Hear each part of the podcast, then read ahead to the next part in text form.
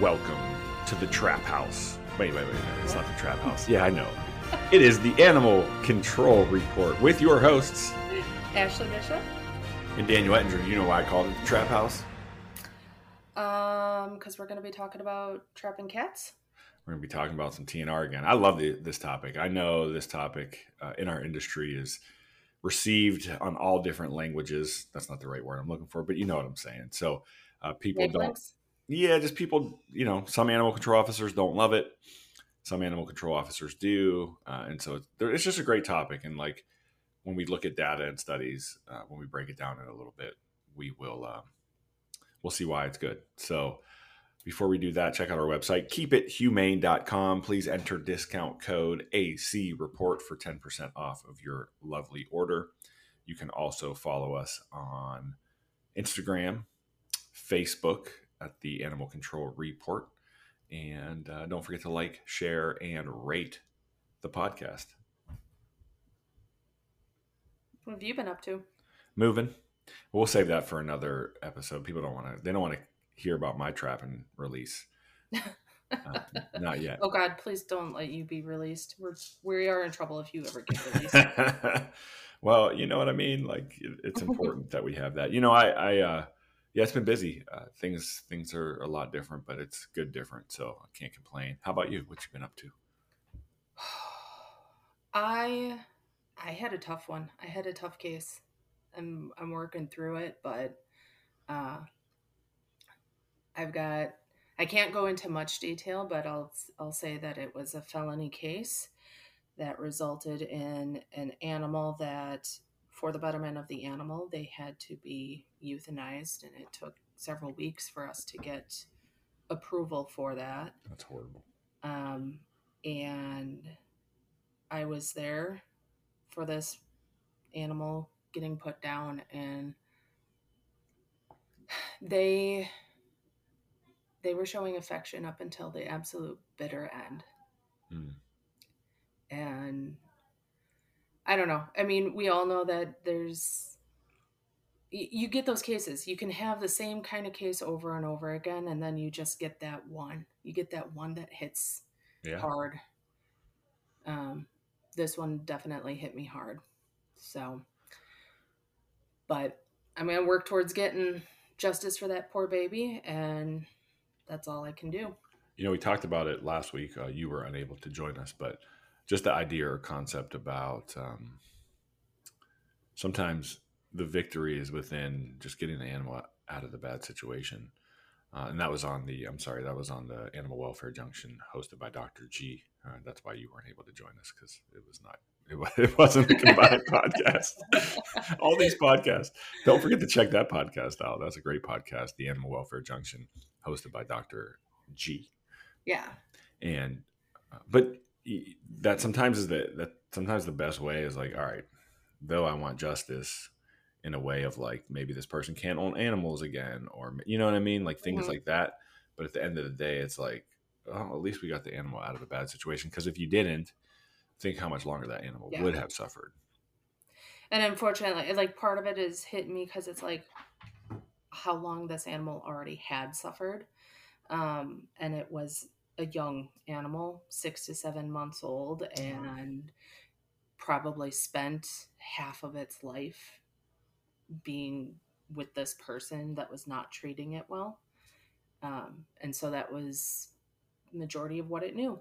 yeah So, absolutely but yeah, I'm I'm working with the ASPCA on that one. We're going to be sending down for a forensic necropsy. I've already got a fantastic medical exam um, report done from the medical report that was done up here. So um, let me tell you, I have enough already for a felony.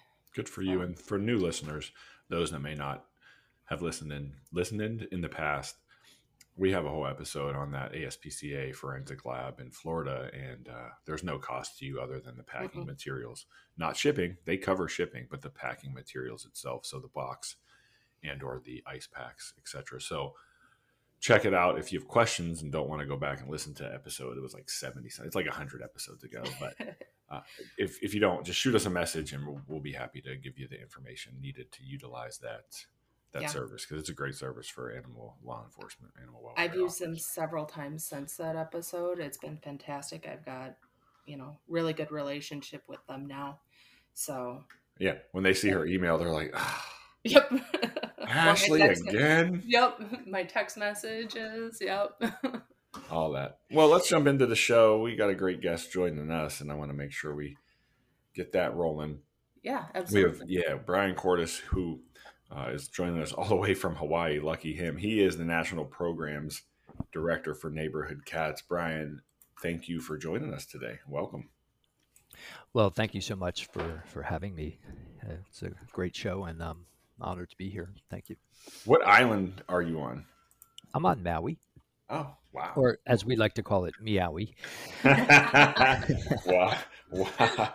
That might be the title of this uh, this episode. Wow, that's great. Um, Bryan, so for our listeners that may not know your name, can you just give some history on on you know kind of how you got involved with neighborhood neighborhood cats, what you did, you know, what you did before, etc.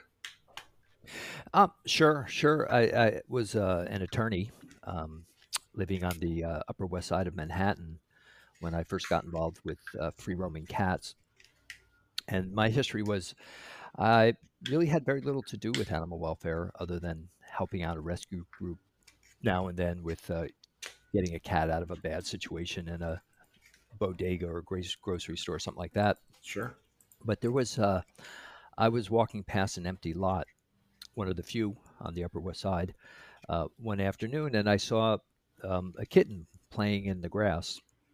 And so I immediately thought, well, uh, you know, this kitten needs a home. I have some animal welfare friends. Uh, they can take care of it. You know, I was feeling pretty good about myself. Then I saw two more, and I thought, mm, this is going to be a little harder than I thought, but you know, still manageable. And then I saw two more. and I had this total sinking feeling that my life was about to change.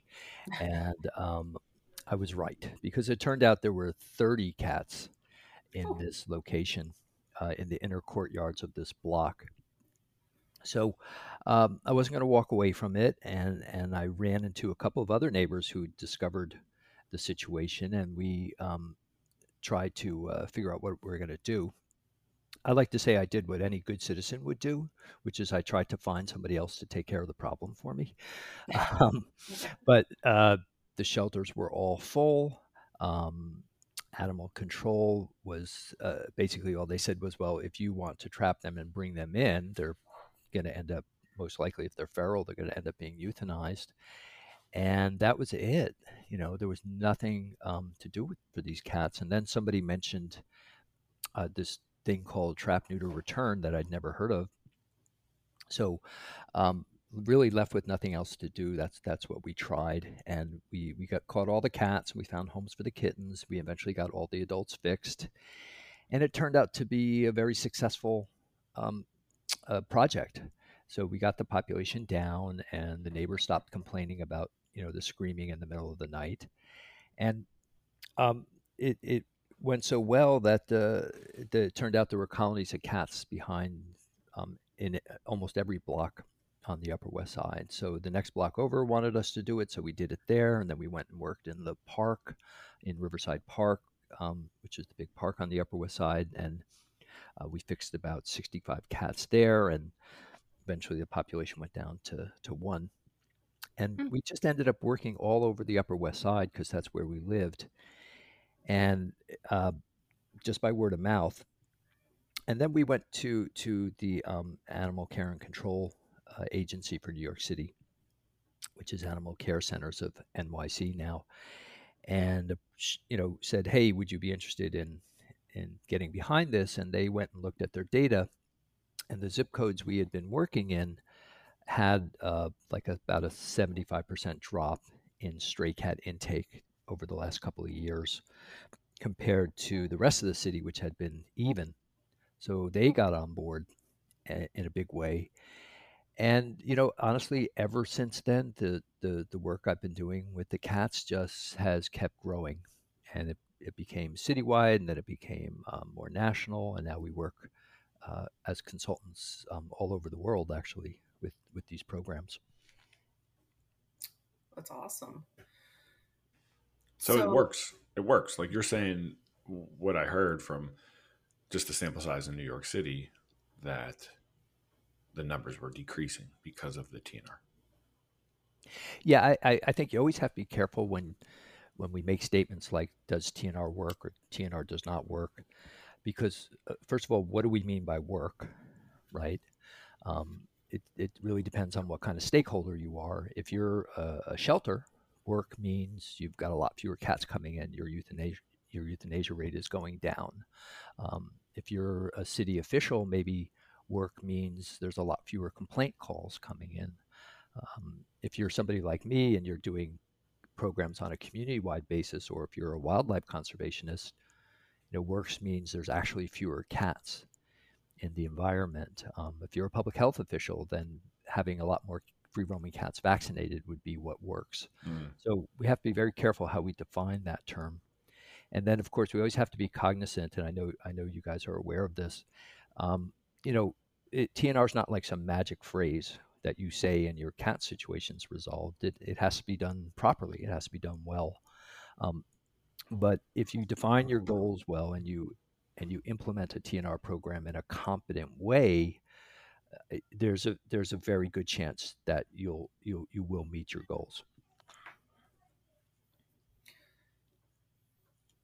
I want to talk about the people who don't want to have the cats around.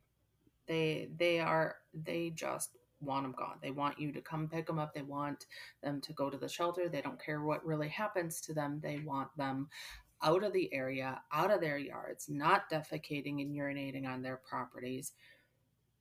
How do you handle them? Because let me tell you, I swear every year I keep getting a different hotspot of these people where because we don't um, the city allows for tnr but they put it on um, the community to do it themselves. I don't get involved with it.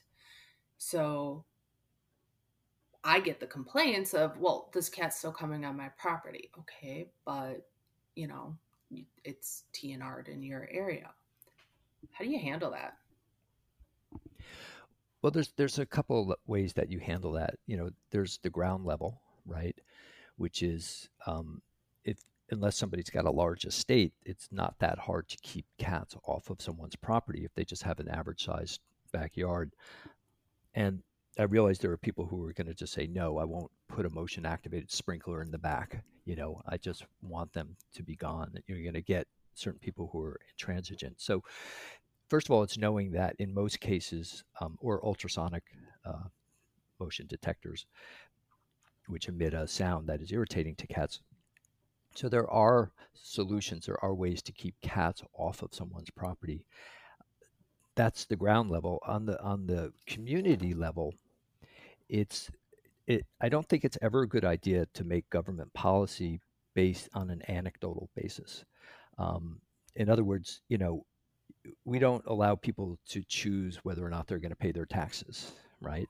Mm-hmm. Um, we don't just let people choose what speed limit works for them.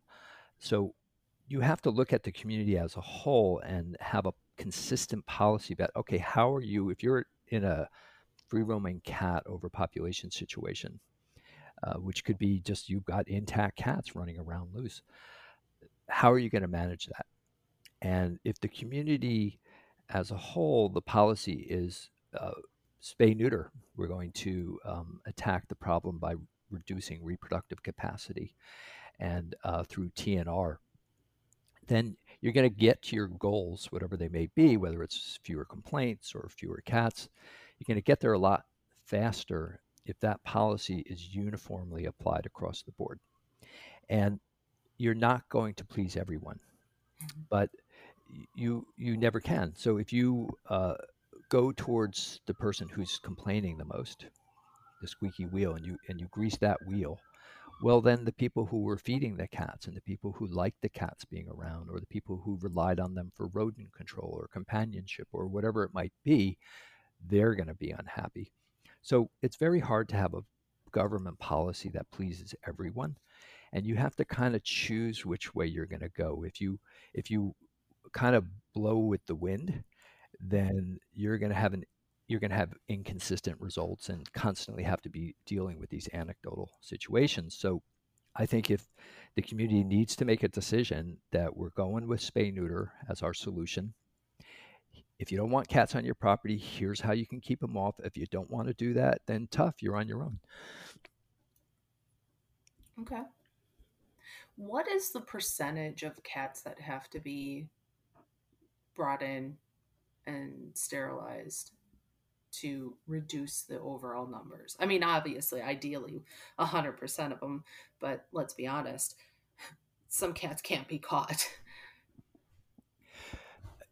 Yeah, I mean, well, it, there's very, there are, you know, I would say it takes a lot of effort to catch every cat for sure. Mm-hmm. And every once in a while you get one that, um, yeah, it's, it's just impossible.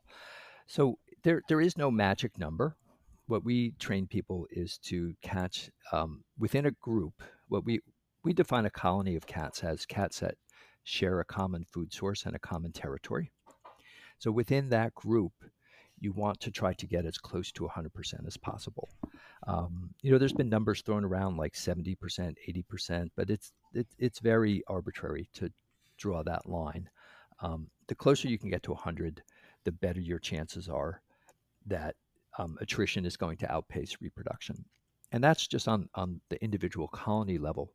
Now, if you only focus on individual colonies, and this goes back to the kind of community wide policy, if you just do one group of cats, as that group goes down in size, there's always the potential for surrounding groups of cats to start migrating in and um, re, you know taking care advantage of whatever resources are there in terms of food and shelter. So the best way to reduce a cat population is to target areas of a community and not in just individual colonies. So you might start with um, a housing complex and, and, TNR as many of the cats in there as you can, and then go to the adjoining block and then um, continue outwards in this kind of concentric circle. And the larger you can get an area, where the colonies of cats are mostly or all um, TNR'd, the greater your chances of um, population reduction, and it's going to happen a lot faster. So that's what we call targeting. Um, there's colony level targeting where you're trying to get as close to 100% of the cats in a group um, spayed and neutered, and then there's community level targeting where you're picking out a section of the community, like say downtown, and you're trying to get as close to 100% of the colonies spayed and neutered as you can. Dan? Oh, I can hear you thinking though. No, I'm here. Oh. I'm just okay. I love how you uh there's like a there there's an algorithm to your thought process and I hear it. I do have some some some thoughts though, Bryan, and I guess like oh, in the aspect of these colonies, there was um uh, those are familiar with Nathan. Is it Wintergrad, Winterguard, Winter something? Yeah, he's a, mm-hmm. isn't he also an attorney?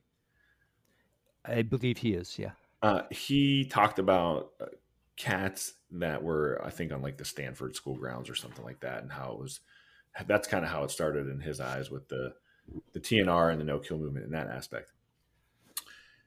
Do we do we succession plan? And what I mean by that is, though this is a great idea for the now, and I, I totally agree with that. Like trying to reduce the population, we don't want cats in the same way as you probably experience rats in New York City. Do we succession plan for the fact of like at some point, and maybe I'm full of it, but at some point we'll run out of cats or we'll run out of dogs. Like we we neuter and spay everything, but is that is there thought process beyond like okay in 50 years from now maybe we shouldn't be spaying and neutering or offering different resources for responsible breeders because we want domestic short hair cats or we want a certain type of cat like what is your take on that?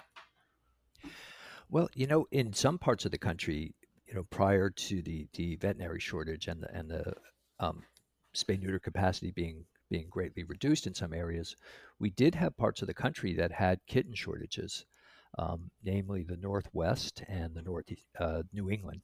Yeah, and um, that started to change the calculation about how to apply spay neuter. And for example, uh, pregnant cats uh, like if you're in an area with high cat overpopulation, we will spay abort pregnant cats if the veterinarian is comfortable doing it. Sure. But but in New England, where they had a shortage, well, th- then they might reasonably let the cat come to term. Um, because if you don't, if the animal welfare community does not have a supply of kittens, then you start to have backyard breeders, and um, gee, they they were charging three hundred fifty dollar adoption fees at the shelters in uh, some of the shelters in Massachusetts uh, because there was such a shortage, and then that led to transport from areas of the country where there were you know there had been a lot of dog transport uh, going on in the country from the south to the north, and that started to grow and in, include cats. So you start to uh, here in Hawaii, there are still active programs where we fly cats to the northwest because they have a shortage and we have an abundance. Who pays so, for that? You know, until the whole world runs out of animals. Yeah. I think um, it's there. That's a solvable. It's a real problem, uh, and you have to think about it because again, otherwise you're going to give rise to a backyard breeding industry and all the ills and problems that come with that. Yeah, the um, unregulated. Um, Who pays for these transfers uh, out of state? Uh, there, there are grants from okay. certain foundations, and then also um, the shelters, you know, raise their own funds, and some rescue groups. Uh, actually, a rescue group here in Maui, I think, got some money from the county government to uh, do some of this kind of relocation. Okay, very cool. What what's your take? So you said you listened to the episode with uh, Community Cats, Stacy LeBaron, the Community Cats podcast. Be sure to check them out too. Anywhere you download podcasts, she has some great stuff. I brought it up somewhat in a joking manner, but I also bring it up in some aspects of truth. Like, you know, there's that movement of save them all. There's the, you know, let's make sure we don't euthanize more than 10% of our population. And our shelters are, you know, becoming full, and they'll be full, obviously, with the Fourth of July weekend in the summer and all that stuff that that happens kind of chrono not chronologically. There's a word for that when it's a calendar thing. I'm not great annually. Yeah, that's great. Annually, thank you. And this is why we keep you around. Uh, a lot more reasons too. I was, I was gonna say, come on now. But like the aspect of we understand the public safety risk from animals like dogs specifically being able to attack people right? Cats are typically personality wise more shy. They're not forwardly aggressive in the aspect that we know dogs to be. But in all seriousness, Bryan, like why aren't we TNRing dogs in this country if we want to make more space in the shelters and we want to make that live release rate higher? Well, I think I think TNR of dogs is appropriate in in the right circumstances, and so, for example, uh, India as a, as a country Mm-hmm. Um, there's, uh, at, least if you go back um, maybe five to 10 years, their street dog uh, population uh, crisis was similar to our cat overpopulation crisis. Okay. In other words, they, their cities, um, and a lot of them still are, are full of stray dogs. And um, it was a real rabies issue. Um, a lot of the, the incidence of rabies is much higher in India because of all the street dogs. And so, uh, actually, the, the problem was attacked from a public health point of view.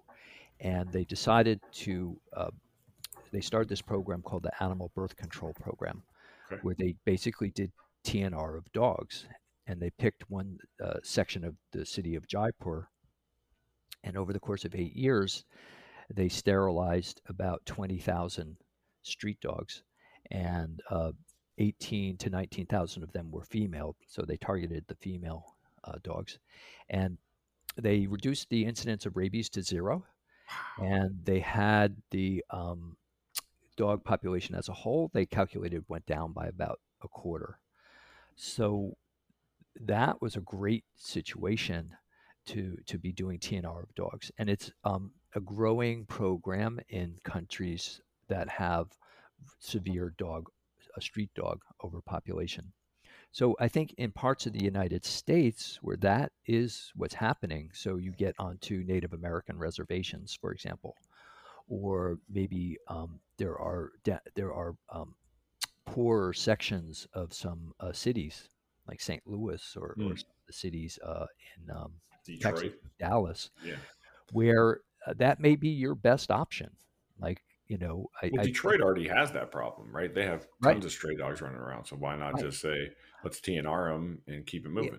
Well, the thing is that obviously there's more of a public health risk with a pack of dogs, right? Because of the physical. Yeah, they concern. can kill you. Yeah, right? absolutely. kill you. Yeah, absolutely. so it would be better not to have packs of street dogs, but there, it, it's like with the cats. There's only so long you can continue to say, well, they shouldn't be there, right? because that doesn't really solve your problem thinking that they shouldn't be there. So if if the traditional animal control approaches to street dogs are not working because the resources aren't there or there's just too many of them at this point and you're either looking at maintaining the status quo which is really no good to have intact dog packs roaming around or TNRing them then I think TNR would be appropriate.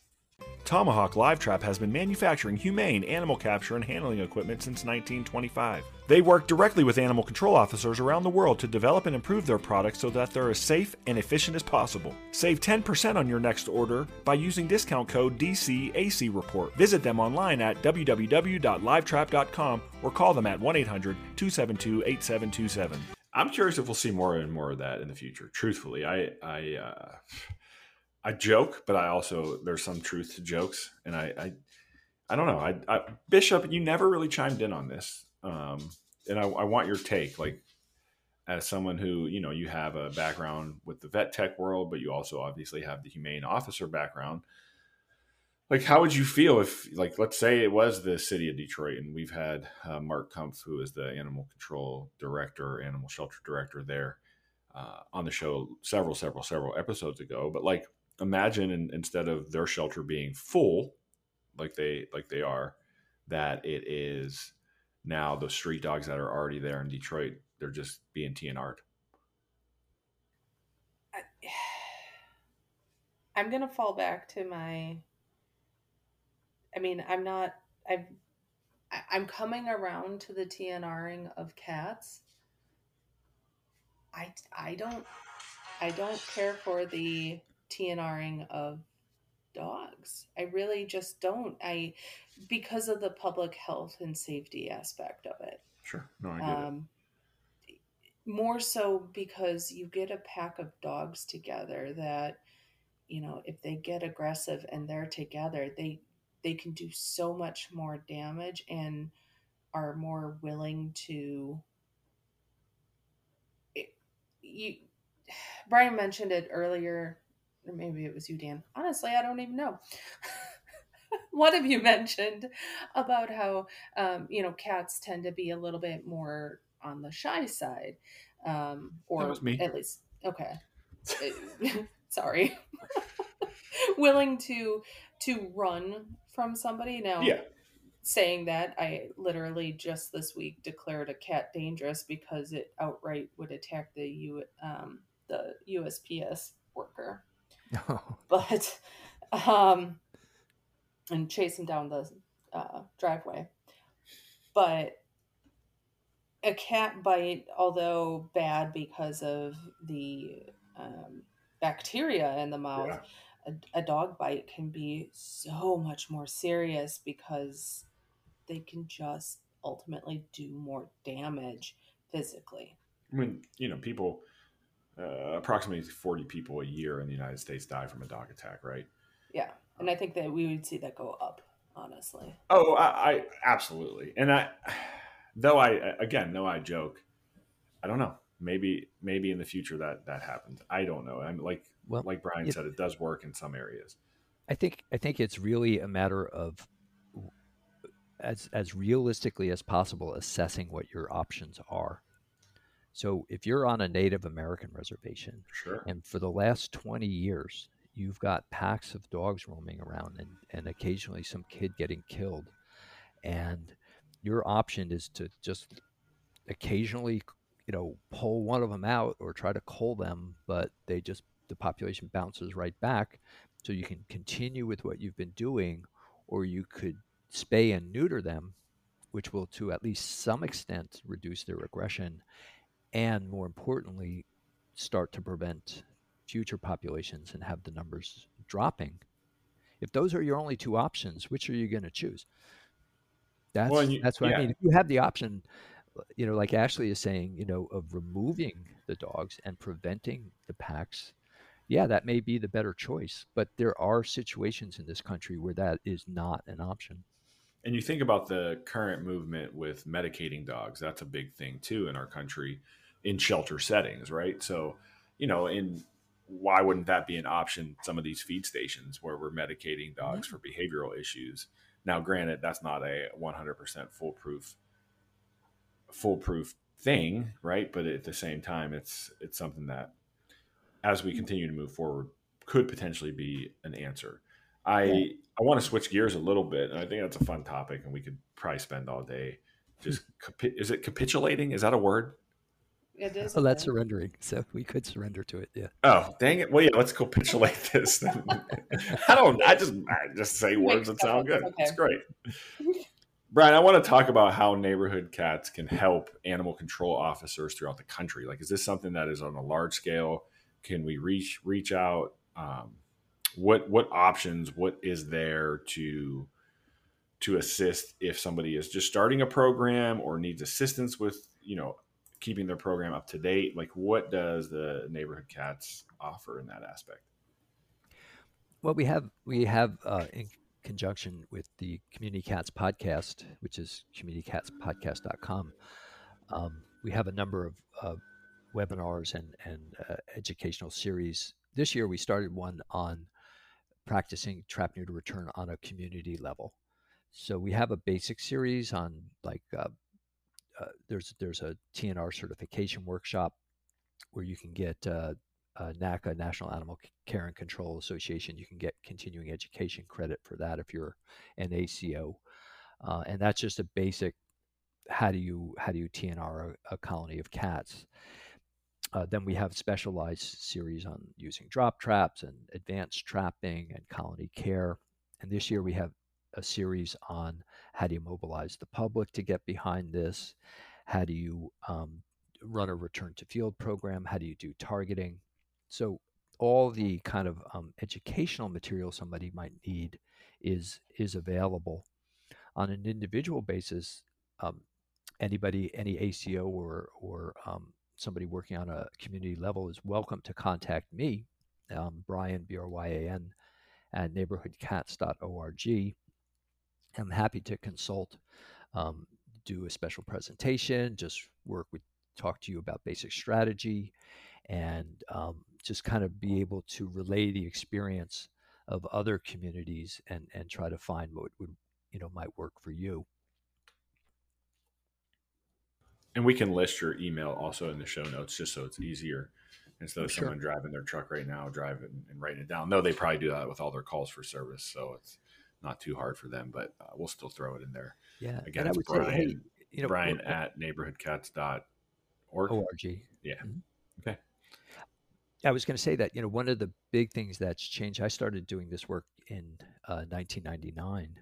So, you know, well over 20 years ago. And one of the big changes I've seen has been um, animal control. Because uh, when, when I first started, it, it, you know, the field was dominant predominantly in the mentality of um, you know we stray, stray cats should be taken off the street. And um, there was a lot of resistance to TNR and um, I understood that that that's where the training that's what some of the laws you know required as well. But I, it it's changed it's evolved over time um, because that that approach was not working we wouldn't be here today talking about cat overpopulation if removing stray cats was a was a successful approach on a, on a national level.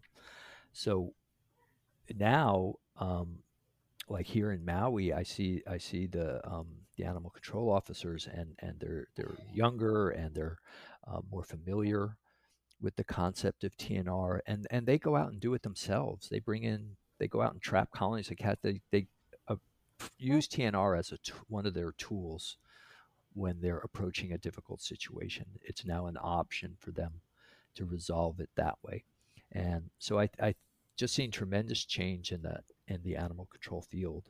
And like I say in New York City, our, our first really major partner was was the city shelter and the animal control um, agency there. That's great. And I think a lot of officers want to come at things with a resourceful type of, you know, uh, option, right? They don't want to just write tickets or just pick up animals and, and euthanize them. And that's, you know, some of the, the issues with our profession are, the, are those stereotypes. So it's great to have these resources and, and availability because uh, I think a lot of officers want that positive interaction with the animal and also want that positive reputation in the community. Yeah, it may be it may be a whole nother podcast, but you know, it's to me it's very interesting the uh, the movement within the animal control field a shift from from law enforcement to community activism. Hmm. Um, and if you're, in other words, instead of writing those tickets or or um, you know basically being an extension of the police department, a lot of agencies are moving towards um, more more of a social work model. Mm-hmm. And engaging the community and, and, and doing problem solving uh, as a and, and the law enforcement part is is kind of the last resort.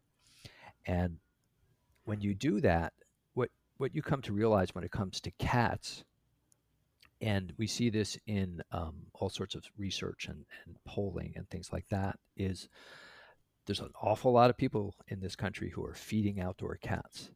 Um, you know, one study in um, Ohio found like over 20% of adults at one point in the last year had fed an outdoor cat.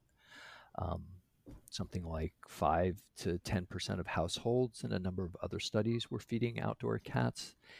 And if you're going to have a successful approach to cat overpopulation, you're going to have to engage that community. And um, trying to remove them and, and, and euthanize them is going to cause them to resist or withdraw. Whereas um, if you uh, spay neuter and yes we'll bring your cats back we're gonna and we'll train you how to deal with it responsibly engages uh, feeders and and people who care about the cats um, you know much more deeply. And there have been a number of um, polls done by you know third party independent um, polling agencies about what do people prefer if they see a cat outside? Do they prefer the cat stay where um, he or she is, or be removed and euthanized, or TNR'd? And uh, every poll that's come back, the vast majority of the public would rather the cat stayed alive, sure, and um, was was spayed, neutered, and lived outside. Uh, so that goes back to that question about, hey, what do you do about the person who just doesn't want the cats around? Well, part of it is realizing that, at least on a national level, it may vary from community to community, but on a national level, public opinion is heavily weighted towards leave the cats alive. So that becomes an easier policy in a way to implement because you have a lot more public support. And that's, I mean, truthfully, uh, no one in our profession is I would imagine unless it was the BTK killer, like you didn't really want to come to work to just put animals down. For those of that don't not. know, he, yeah. he was the uh, serial killer that also was an animal control officer, along other things in his careers. But when you look at it from the aspect of, I think a lot of animal control officers currently have Bishop. Keep me in line here, please. Mm-hmm. Currently have strong feelings to this movement of save them all and uh, the idea or the concept that you know we're putting animals out in the community that are a danger or a risk and there's arguments back and forth that that's not what that slogan means though there is a misrepresentation and i think when it comes to the tnr movement and i want to get back on track to that specifically it's animal control officers realize that with TNR, like that is a great outcome because A, right, we're not over flooding our shelters with cats. B, we're able to get animals spayed and neutered and then vaccinated too. So then that risk, that public safety risk is, is lessened. And then in, in you know, indefinitely, I think um, just making their jobs easier in that aspect. And, and so uh, I don't know, I think it's an important role and a, an important, I, I, would say another tool in our toolbox that we can have uh, to help the community. And then it's education. I think that's the other piece because you do get that neighbor that's like, that cat's ruining my screens or it's, uh, killing all the baby the garden. Yeah, yeah, and then there's resources. I know there's there's resources that are humane ways of because you know we keep it humane on this show. Sorry, I had to throw that in there. Uh, but there's humane ways to keep those animals away from the garden, right? Uh, mm-hmm. Humane ways to potentially, you know, keep the birds population safe in that aspect. I mean, uh, I didn't hear people complain about the Minnesota stadium the football stadium. I don't know if either of you know this, but uh, it has such a vast window on it. It's in a migration pattern for birds mm, that they were dropping dead. Yeah. You heard that, yeah? Uh, no, I didn't. I didn't know that. I mean, we have that oh. problem in New York City with oh yeah with birds hitting yeah and and yeah hitting buildings, and so like sure the the cats can be a problem, and and just if you're not a cat person, you're not a cat person. I mean that's pretty well documented.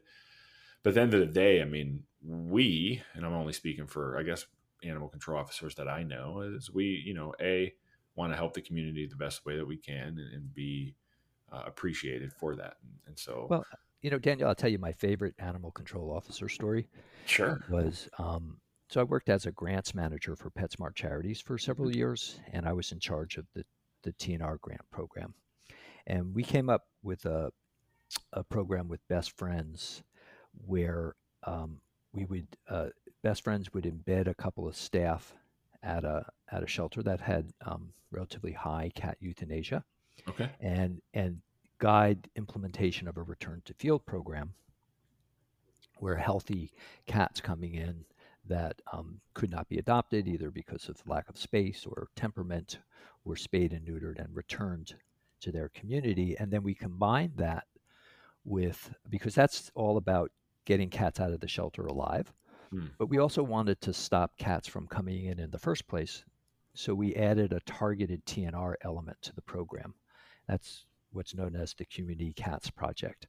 And um, so at the same time that cats were being returned to field from the shelter, specific parts of the community were being um, immersed, you know, with with heavy, heavily um, done TNR. Um, lots of lots of cats in specific areas. So, one of the cities that we um, piloted this program on was San Antonio.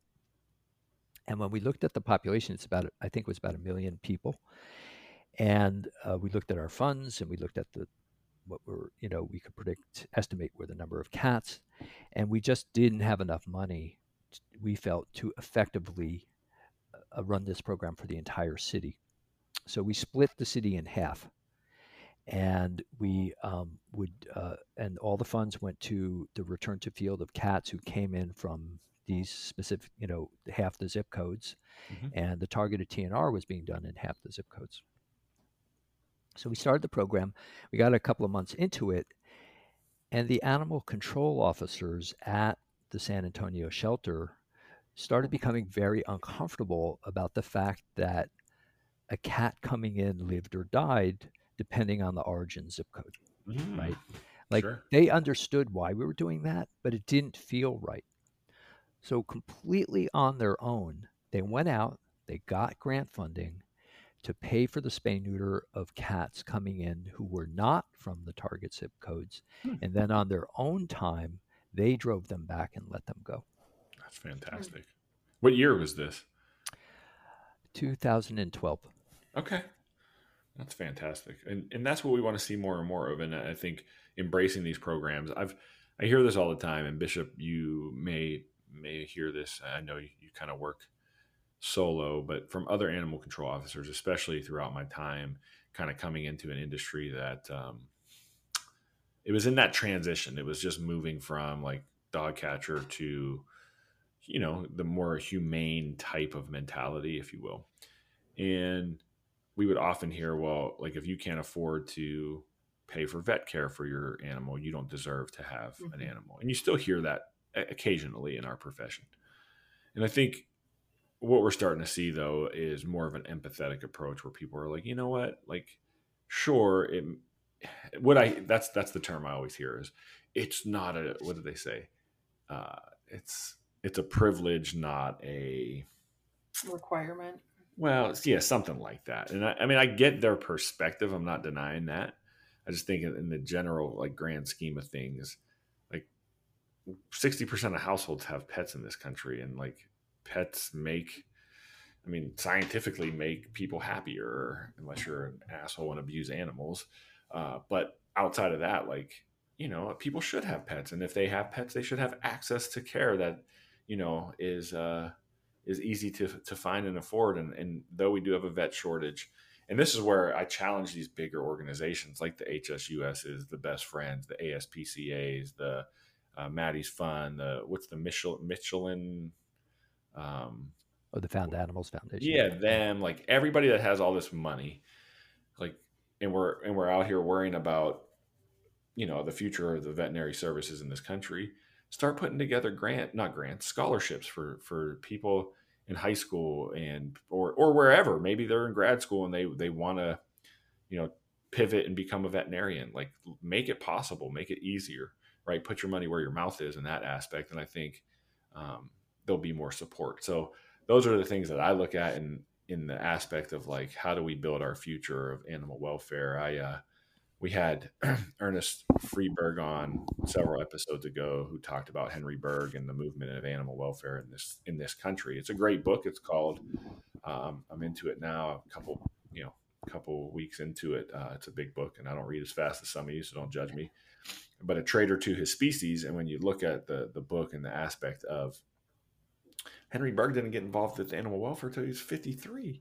So like just because we feel like certain things are established and, and operating in a good way doesn't mean we can't influence change. And so again, you know, those those organizations that have that surplus, that that ability to offer scholarships, and maybe they, you know, work with certain universities to offer these scholarships, and you know, just create programs where where then then it comes back to animal shelters being able to be more resources in the community. That was one thing before I left Denver in 2021 you know I, I was always asking like when are we going to open up to the public to offer low cost spay and neuter services and the veterinarian at the time was like it's just not something we're built for. We're not built for that. And it sounds like now two years later they're, they're starting to do that which is great right? And so uh, you know creating a, an environment where you can do that having mobile spay and neuter clinics like reaching the community where the community needs reached is what's to me what's super important. And so uh, the TNR aspect is great, and as we can expand on that in the future, that's that's our goal. Uh, you know, I don't want to speak for you, Bishop, but as the the podcast kind of continues to evolve, like our goal is to help create a better image for our profession, but also bring you know bring things to the to the forefront that need to be addressed. Well, you know the the great thing about I think about animal control officers is uh, the the opportunity is immense because so many people who work with animals and, and are really committed and passionate do they're, they're volunteers mm. you know they they do it as they can um, they do it with their own resources um, acos for the most part are professionals you know and are paid and and and it's a full-time gig for most i imagine. And so there's just a great opportunity to influence the direction of the whole field. And um, you know the things that you're talking about is um, kind of reflective of that. So if ACOs as a field want to move things in what is the at you know considered a humane um, direction, uh, you can do that. Yeah, I agree. I agree, and that's what we're looking forward to doing. So we really appreciate your insight. Is there anything we we maybe jumped over or didn't get a chance to talk about that you want to make sure our listeners uh, here? Um, yeah, maybe I just want to, you know, if it's okay, reemphasize the point about, you know, don't don't get stuck in the argument about does TNR work or does it Mm. not work. You know, understand that it's we're talking about sterilizing animals, and if you if you um, do it effectively and you do it with enough intensity, um, you're you're going to get the results you want. And there's um, a lot of resources out there at neighborhoodcats.org and the communitycatspodcast.com on uh, learning how to do that. And that's that's our mission at Neighborhood Cats is to help you do that. So you can always shoot me an email, and um, you know I may not know everything you need to know, but whatever whatever I do know, I'm we're happy to share. Perfect. Well, we Awesome. really appreciate you taking the time to come on. Uh, we've had some great, great guests recently from great areas of the of the world. American Samoa or Samoa. How did she say it? Samoa. Sa- s- Samoa. Whatever. Samoa. Uh, Hawaii. Uh, we had. Uh, who else did we have that was in a great location? I mean, I'm in California now, so that's cool. Not so bad. Not so bad. Bishop, you're just. It's probably like 43 degrees right now. Oh my god, no, it's hot up here and raining Uh, that's and great. humid. Well, we appreciate you taking the time where you where you could be like in your lanai. Isn't that a thing out there? it is. Chilling. So you're a friend of the show. You're always welcome to come back if you have updates you want to talk about, or if Oh, you just need you. us to pass pass along information to our listeners. We're happy to do that. Uh, we really want to just create a community where you know we're continuing to push the betterment of our, of our communities through you know educating people and, and helping animals. So thank you so much for your time. oh, yes, thank you for thank having me. You bet. Well, don't forget to check out our website, keepithumane.com. Use discount code AC Report for 10% off of your order. Like, share, rate the podcast. And Bishop, what do we say? Let's keep it Humane. humane. Maine.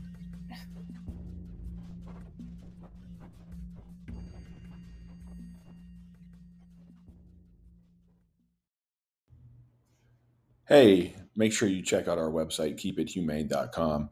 We have a upcoming virtual verbal de-escalation training, and it's only $25. So sign up now. Make sure you get in there. It's going to be on July 27th, and all the times are listed on the website. Go, please go to www.keepithumane.com for more information. Hope to see you there. Thanks.